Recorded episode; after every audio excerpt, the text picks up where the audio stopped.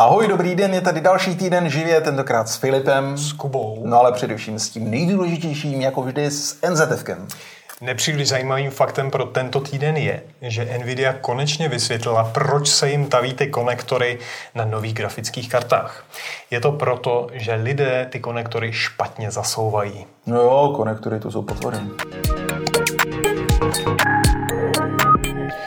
Dneska už poněkud netypicky jdeme rovnou na rychlé zprávy, protože Kuba si tentokrát nepřinesl žádný hardware. Proč? Ne, nedošlo.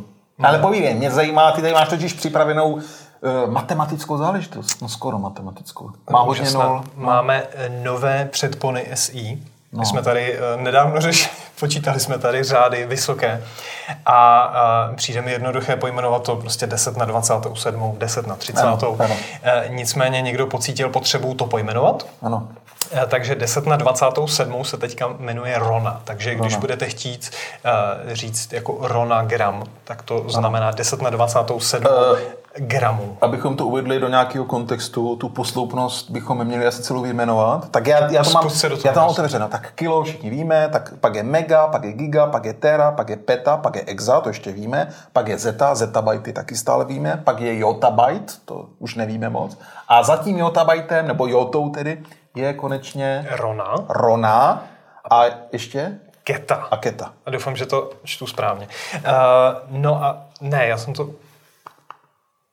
Jo, je to Keta. Mě to, mě to, Pokračujeme dále. Jak jsi říkal, proč něco říkat, že to je 10 na 30 a vymyslíme na to slovičko. Mě to trošku připomíná nové pojmenování Wi-Fi, jo? kdy vlastně máme teda to číslování, což je jako na jednu stranu super, ale stejně jak dneska, když řekneš Wi-Fi 6, tak musíš věnovat asi 15 sekund přemýšlení, co to je. Jo? Že to je místo, aby řešil, jestli to 10 na 30, tak říkáš, je to 800, je to Nko, ACčko, AXO, jo.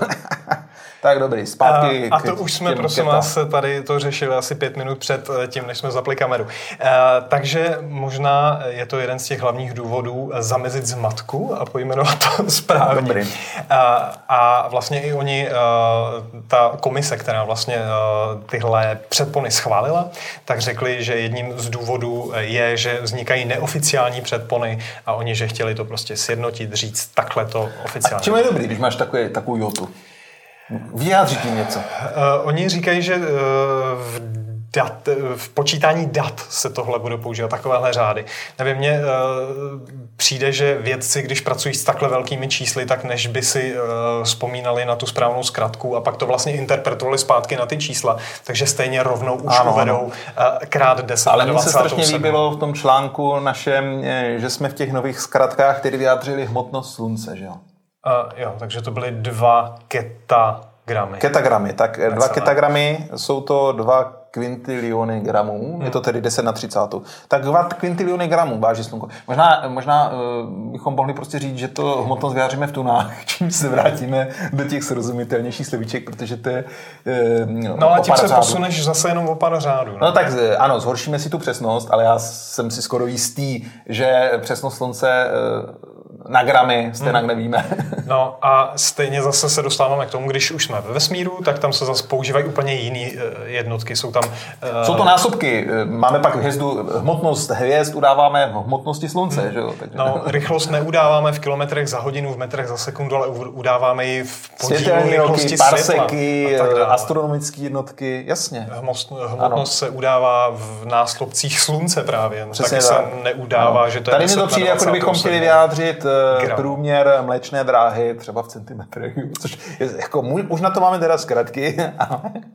tak a ještě abychom to uzavřeli, tak teď jsme šli do těch velkých řádů, tak teď půjdeme eh, do eh, těch podílů. Jo, my máme i nový zkratky. Takže Takhle, 10 jo. na minus 27 uh-huh. je mhm. rontogram. Rontogram. A zase bys mohl přečíst celou tu řadu. No to já, já ty nemám, ty z ní úplně ty zmatl. Aha. To já tady mám jenom nahoru. Já řeknu, že 10 eh, na minus 30 je kechto. Kekto, kektogram. Kektogram. Už to máš? Už to ne, nemám, nemám. Mili, mikro, nano, piko, femto, ato a teď mi chybějí dva právě. Ano, eh, femto se používá hodně třeba u femtosekund, hmm. Eh, u rychlosti času, eh, rychlosti světla. Takže to, jako, to jo, ale, ale to už je úplně jiný vesmír. Přemýšlím, jako, co tím vyjádřit, jako, no, jako hmotnost, nechtu asi ne. Jako hmotnost nějakého atomu možná. Já bych to uzavřel a pokročil k další zprávě. OK. No, tou další zprávou nemůže být nic jiného, než náš starý, dobrý, známý, jmenuje se Nord Stream a my už tady dlouhé vlastně týdny a možná už asi i měsíce eh, řešíme ten slavný výbuch a teď se tam ponořili, ponořili k místu výbuchu tedy mm, s ponorečkou tým eh, britské BBC a je to velmi zajímavé, protože to zmapovali i sonarem. Samozřejmě oni to tam mapovali i jiné týmy, ale tentokrát je to médium, takže ty informace máme, eh, připraví z toho pořád, ale ten producent se pochlubil tedy záběry na svém Twitteru a vyjadřuje tam tu obrovskou masivnost té exploze, protože oni zmapovali kus trubky urvané, odtržené ve tvaru V, písmena V, takže to krásně jde vidět na tom, na tom sonorovém snímku. A vtipný je, že ta, ten 20-metrový segment, protože to je z, z dvou, z dvou 12-metrových segmentů, které jsou svařený a proto se takhle ohlo v tom sváru do toho Včka, takže dohromady to má přes 20 metrů, tak ten se válí zhruba 150 metrů od toho místa výbuchu. E, není, ten výbuch byl ve vodě. takže ta voda má obrovský odpor, takže tam, když něco vybuchne, tak to většinou neletí 300 metrů, jako tady v řídké atmosféře. Přesto to Včko dopadlo až 150 metrů od toho výbuchu, takže ten výbuch musel být masivní, obrovský. To nebylo jako puf a přerušíme nějaký vědení. Ne, my musíme prostě roztřískat eh, desítky metrů eh, Nord Streamu, takže Velký to bylo. A proč je tady ten mediální eh, výstup zajímavý a důležitý, proč se jim zabýváme? Protože když to vlastně v úterý 27. září začalo, hmm. ty úniky, tak pak to bylo v úterý a pak se to do neděle řešilo, kdy ty úniky byly zastavený a pak následovalo 6 týdnů vlastně naprostého ticha, kdy autority eh, severské a německé a, a další zjišťovali, šetřili a pak řekli přesně to, že potvrzují, že šlo o sabotáž tečka, konec. Hmm. A my jsme vlastně nevěděli nic, nedostali jsme jediný obrázek, až teďka se tam uh, dostala ta BBC, takže vidíme ano, aspoň něco. opravdu pohyb litosferických desek to nebyl. Byla to výbuch, byl to, musel to být výbuch. Nebo tam přišli nějací permuníci a odnesli to, jinak to není možné. No byl to každopádně výbuch z toho důvodu, protože díky tomu, že tam uh, s tím podmorským roverem to natáčeli v docela slušném rozlišení právě pro ten hmm. připravený pořad, uh, tak tam jde krásně vidět i ty, ty zuby těch trubek, jak jsou roztrhané, že to není nějak přeříznutý flexou. Jo. Betonové trubky se jako řežou docela blbě, ale je to fakt silou odtržený, roztrhaný. Hmm. A docela by mě zajímalo, jestli se podaří dohledat vyníka, protože to je další cíl uh, jo, oficiální. No, no to, bojovník, to je, to je science fiction, ale mě fascinuje občas i takový ty zkazky, když ti řeknou, jako je to opravitelný. A mně to přijde jako, že to je jako, ano, je, je možnost cestovat k Venuši a postavit tam základnu. Samozřejmě teoreticky to možný je, ale já si dokážu představit, jak šíleně drahý by to bylo. no jsem zvědavý. Každopádně Nord Stream v tuhle chvíli je celý zatopený vodou, to je taky třeba říci. Jo. Tam nebyly žádné přepážky záchranné, jak na Titaniku. Jo. To je prostě zaplněný vodou a jenom vyčerpat tu vodu bude teda, kdyby se to mělo obnovovat, by bylo jako docela good luck. No. Otázka ale je, jestli chceme plyn z Ruska ještě. No však ano, no tak eh, my ho nechceme dneska, ale každý konflikt jednou skončí a já věřím, že za 50 let ty zásoby plynu jsou tak obrovský, že plyn bude hrát svou roli i za roky. Ne, ale jestli právě za 50 let ještě budeme topit plynem? No tak jako ano, ale z plynu se nevyrábí, to máš jako s ropou, jo? Jak, jako, že auta sice nebudou jezdit třeba na fosilní paliva, ale z ropy se vyrábí plasty, leč a všechno, takže jako ropa se bude těžit furt v nějakým míře. My si teď s Kubou budeme povídat o aktuálním hitu všech internetů, eh, který se jmenuje Mastodon. Kubo, vysvětli prosím, co je Mastodon. Mastodon, zní to jako Twitter třeba, prostě nahodilý zhluk písmen, eh, ale ve skutečnosti je to Mastodont. Chápete ten rozdíl? Mastodon, mastodont. Ale ty mluvíš o tom pravěkém chobotnatci. Ano, pravěkém chobotnatci. Který se anglicky řekne mastodon a česky je to mastodont. mastodont. A pokud eh, nejste úplně zběhlí v pravěcích chobotnatcích, tak hmm. musíme říci, že mastodont, čili mastodon, je takový nízký, ale zavalitější mamut. No tak nízký, on má 3,5 metru. Ano. No, Akorát tak... je těžší ano. než mamut, který může mít tak, 4 metry. Když koukám na to video, tak ty jsi mamut a já jsem mastodont. Jo, nižší, zavalitější. No, každopádně, eh, vytvořil ho Rus. Tam jsou mimochodem mamuti, protože oni tam mají ten permafrost. Jakože v tom permafrostu jsou zamrzlí, než tam chodí. Já myslím, že už začínáš mluvit o té službě. No víceméně ano, protože tu službu založil Rus, který ovšem žije v Německu a jmenuje se... Eugene Roško. Eugene Roško. Ale jako musím ocenit tvé oslí můstky. Ano, ano. To no ne, protože chybu. když něco založí Rus, tak v dnešní době eh, všichni tak zbystří. Musím říct, že se to řešilo u Kasperského, u Revolutu, u T, ne Tindru, ale T, Telegramu? Telegramu, všude se to řeší. Ono hold, eh, Rusové mají hodně dobrých inženýrů, kteří pak naštěstí utečou na západ a tam zakládají své služby. No, no a jedním z nich je tady tenhle, ještě jednou prosím, Gerašenko, Rošenko. Eugene Roško. Roško. No a Kaspersky ho nepoužíváme, protože to je špatně ano, teďka, takže ano. proč bychom měli používat Mastodon? No, protože Mastodon není ta zlá a velká korporace, ano. Ale je to federalizovaná služba. Která je hodná. Která je no, možná. My to vlastně nevíme. Ale když je něco federalizovaného, tak je to strašně dobrý. Aspoň se to tvrdí. Možná bychom měli říct, co to znamená. Pojď vysvětlit vlastně, jak to funguje. Ano. ano. No je to proč se o tom mluví? Mluví se o tom proto, protože všichni to považují za alternativu Twitteru. A to by k té základní definici vlastně stačilo. Je to nějaká služba, kde uh, čteme a zasíláme naprosté zbytečnosti ze života po většinu. A pak tam máme samozřejmě ty who is who, uh, globálního i lokálního Twitteru, kteří teda v tuhle chvíli odešli na Mastodon, takže eh, nejsledovanější lidé na českém Twitteru jsou z velké části v tuhle chvíli i na Mastodontu, aspoň z té geekosféry. Čili je to alternativní mikroblokovací služba, která eh, se možná pokusí nahradit Twitter. A ta federalizovanost její spočívá v tom, že tady nemáme jeden Twitter se zlým panem Maskem, který teď tam dělá nějaké lotroviny a proto mnozí právě odcházejí na Mastodon.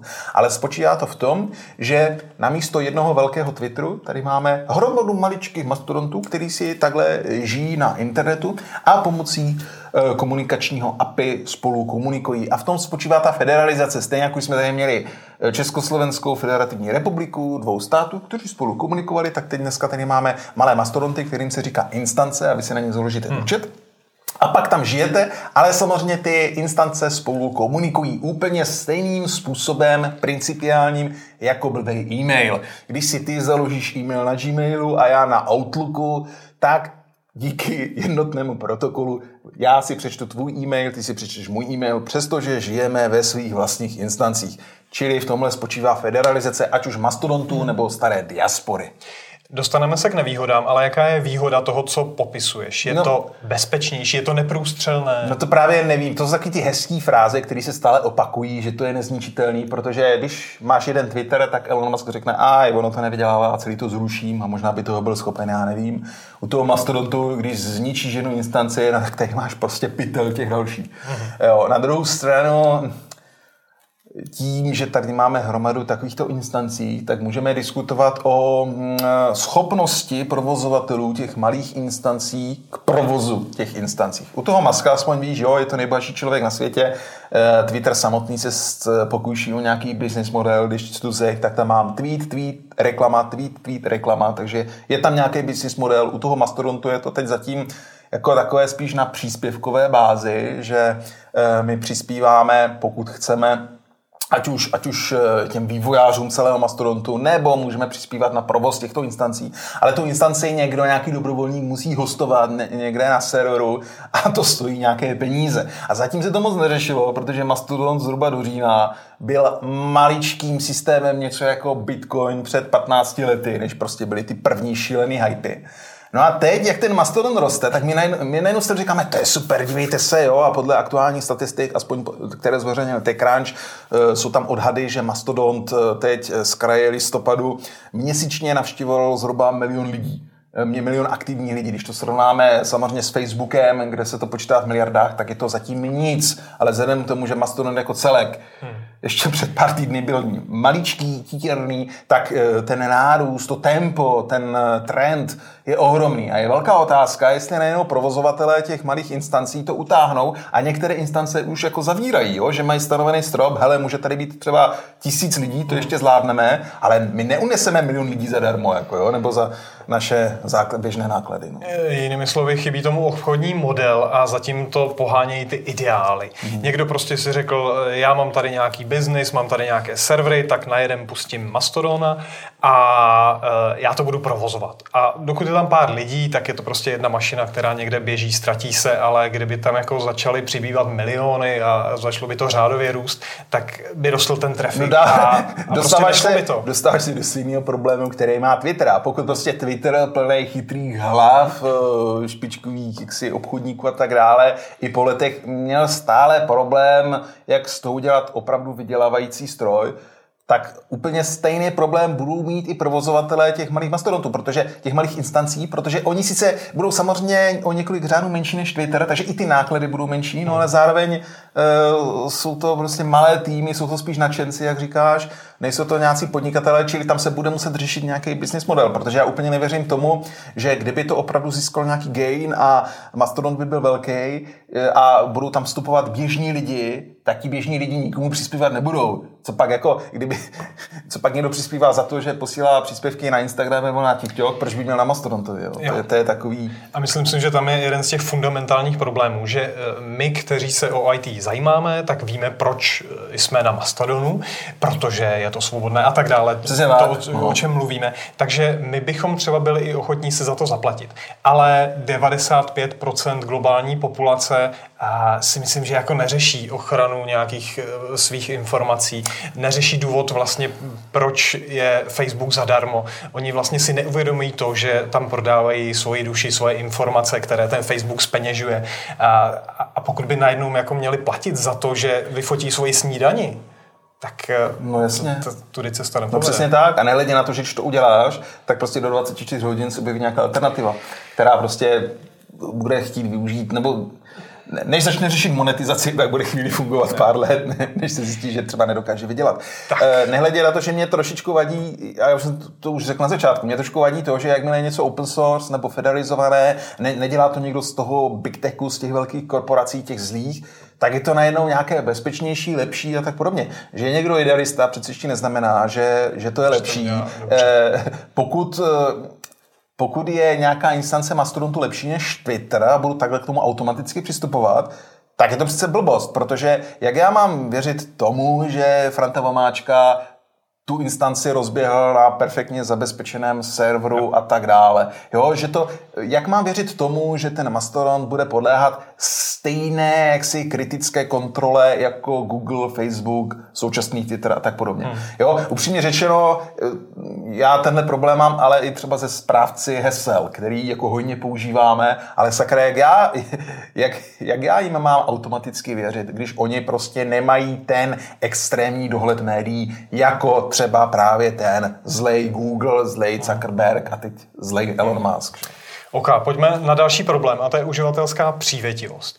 Když používáte Twitter, Instagram, cokoliv, máte v mobilu jednu apku, kliknete, všechno funguje. Jdete na web, všechno funguje.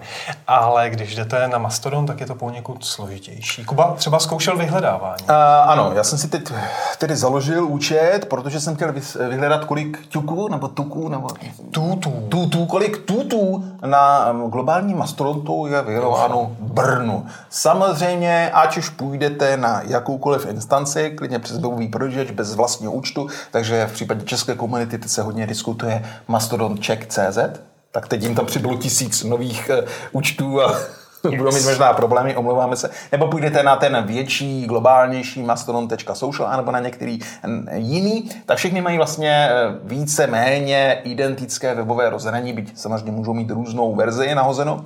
A tam je vyhledávací políčko. Jenže to vyhledávací políčko slouží pro vyhledávání na té konkrétní instanci. Opět je to mm, takový malý twitříček na jednom serveru pro tu komunitu, byť ty malé twitříčky pak spolu mohou komunikovat. To je problém. Ty tam můžeš vyhledávat klasický keywordy jako na Twitteru nebo na Facebooku, běžný slova, můžeš tam vyhledávat uživatele. U těch eh, vyhledávání uživatelů je to lepší, tam to může fungovat i napříč.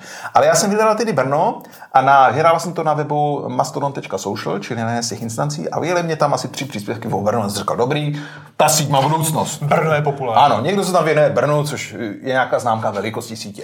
No, tak jsem pak si zaregistroval účet na Mastodon Check Dal jsem tam do toho vyhledávací políčka Brno, ale co se stalo? Ani jeden tut o Brně. Uh, tak jsem dal na Twitter, hele, uh, dotaz do pléna, prosím vás, jak je to s tím uh, globálním vyhledávání? Je tam nějaké globální vyhledávání? A on říká, no, nainstaluj si ten klient. Tak jsem si nainstaloval na mobil klient, přihlásil jsem se, Zkoušel jsem hledání, stejně mě to hledalo jenom na, vždycky na té instanci, na které jsem byl.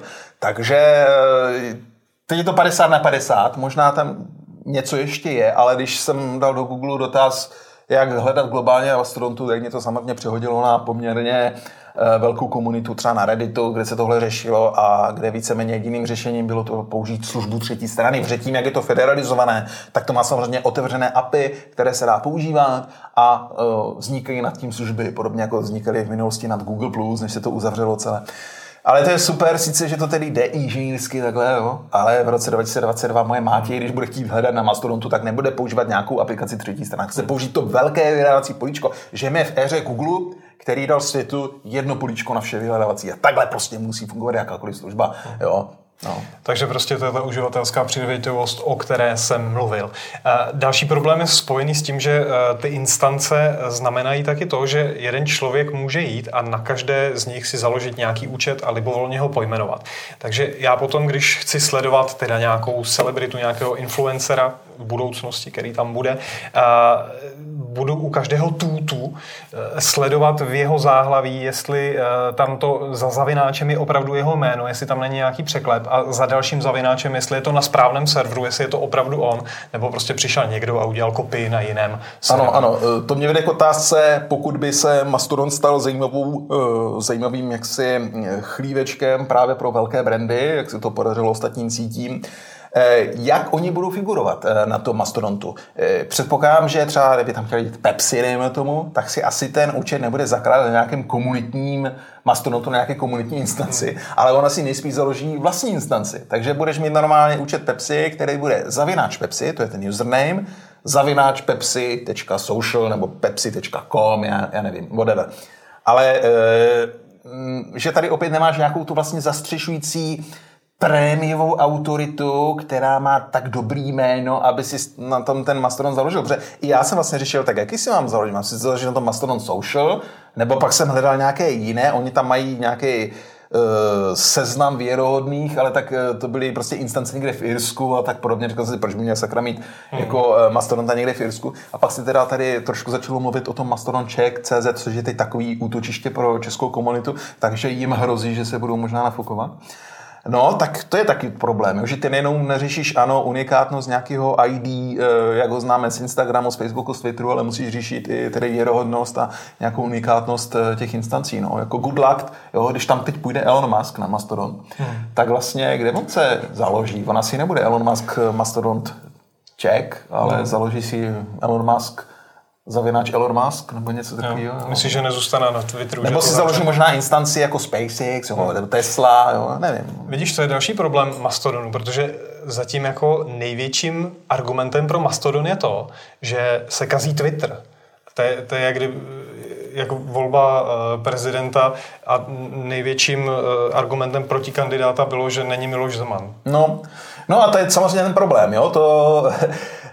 ano, to, Teď lidi utíkají z Mastodonta, eh, z Twitteru, protože jim třeba nevyhovuje Elon Musk a ty jeho tweety a, a ty rizika, která se tam okolo toho vznáší, že tam budou fake news a tak podobně. Jako jak zajistíš, aby fake news nebyly na Mastodontu. Jo? Naopak mám pocit, že, že tam je ta šíře jejich eh, využití ještě širší. Uh, ale problém je ten, že já, mě chybí důvod, uh, proč by měla jít na Mastodon třeba mé mátě, které je na Twitteru, jo, čte tam Kalouska hmm. třeba, jo, a tak podobně. A, a pardon, mám já myslím, že mamka mě sleduje. Proč ona by měla jít na Mastodon? Jo, jako uh, je úplně ukradený uh, nějaký Elon Musk, jo. Ona tam žije v tom svém no ještě, své bublině, ale stejně jako já. Já mám na Twitteru prostě bublinu kulturskou, mám tam vývojáře, čtu jejich příspěvky, a je mě vlastně asi úplně jedno, jestli se na, Twitteru, na Twitter vrátí eh, Donald Trump, ať tam klidně je. Já ho nesleduju, no, takže mě to je jedno. A lidi, eh, a že jsou tam prostě nějak, nějak, nějak exoti přirozeně, kteří tam šíří fake news, že jsou tam boti, to je mě taky jedno, protože je buď nesleduju, nebo je mutnu, nebo je bloknu. Já s tím nemám naprosto žádný problém. No, to je... takže mě úplně, takže pro mě je jediným objekci um, um, objektivním argumentem, proč jde na Mastodon hledat to, že by opravdu Twitter byl v tak strašných průšvihu, průšvihu. eh, že by opravdu začal nějak krachovat, nebo že by hrozilo, což taky teda Elon napsal, že jeho tweety už prostě nemůže nikdo brát vážně, že bude Twitter kompletně spoplatněný a tak podobně. No. Mm-hmm. no to je problém vejce a slepice. Není tam obsah, tak tam nejsou uživatelé a když tam nejsou uživatelé, tak tam není nikdo, kdo by tvořil ano, obsah. Ano. Takže... Na druhou stranu, až ti řeknou, no a proto nemůže nikdy skončit Twitter a Facebook, protože ti byli první, není, že no, oni nebyli první. Já, můj první účet, na, co se týče sociálních sítích, nebyl na Facebooku ani na Twitteru, ale byl na MySpace. A MySpace před Ty jsi pamětní. No ano, tak před 15-20 lety MySpace bylo něco, co je dneska Facebook, to bylo jako MySpace je, to je prostě nezničitelný, to tady bude navždy. Za rok, boom, Facebook, Twitter. Oh. Takže já si zase určitě zase nejsem taková naivka, že bych si myslel, že jejich panství je neotřesitelný. Určitě je, ale ty musíš nabídnout něco lepšího. Facebook a Twitter nabídli výrazně lepší funkci nebo jinou funkci než MySpace. Jo? Ale teď všichni, když děláš jenom kopii, která nepřináší nic eh, objektivně lepší, nebo subjektivně lepšího, tak proč by se nepřecházet? Federa, fe, federa, ten Fediverse, to je strašně úžasný jako slovičko, keyword, po technologické stránce je to naprosto boží věc. To je úžasný a ten potenciál je obrovský, ale to je i Web 3.0, jako kryptoměny a tak dále. Ale na druhou stranu běžného frontu uživatele eh, tentohle vůbec neocení, že?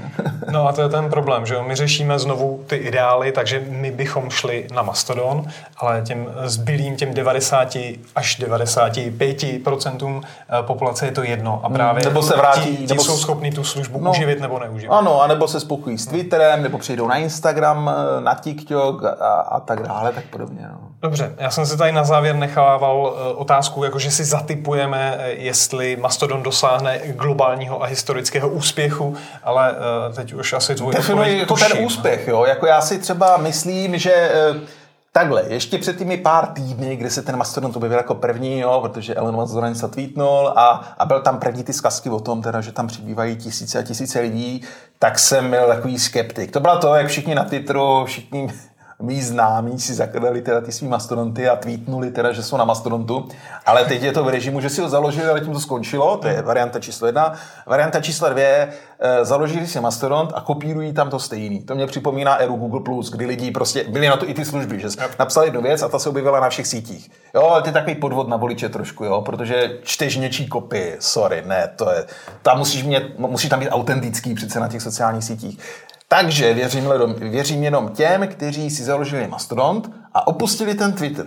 Byť se bojím teda, že zariskovali velmi silně. Uh, já vím, jak kolega Kasík uh, z konkurenčního média někdy před pár týdny položil otázku, co si myslíme na Twitteru, kde bude Mastodont, uh, kde bude Twitter za měsíc.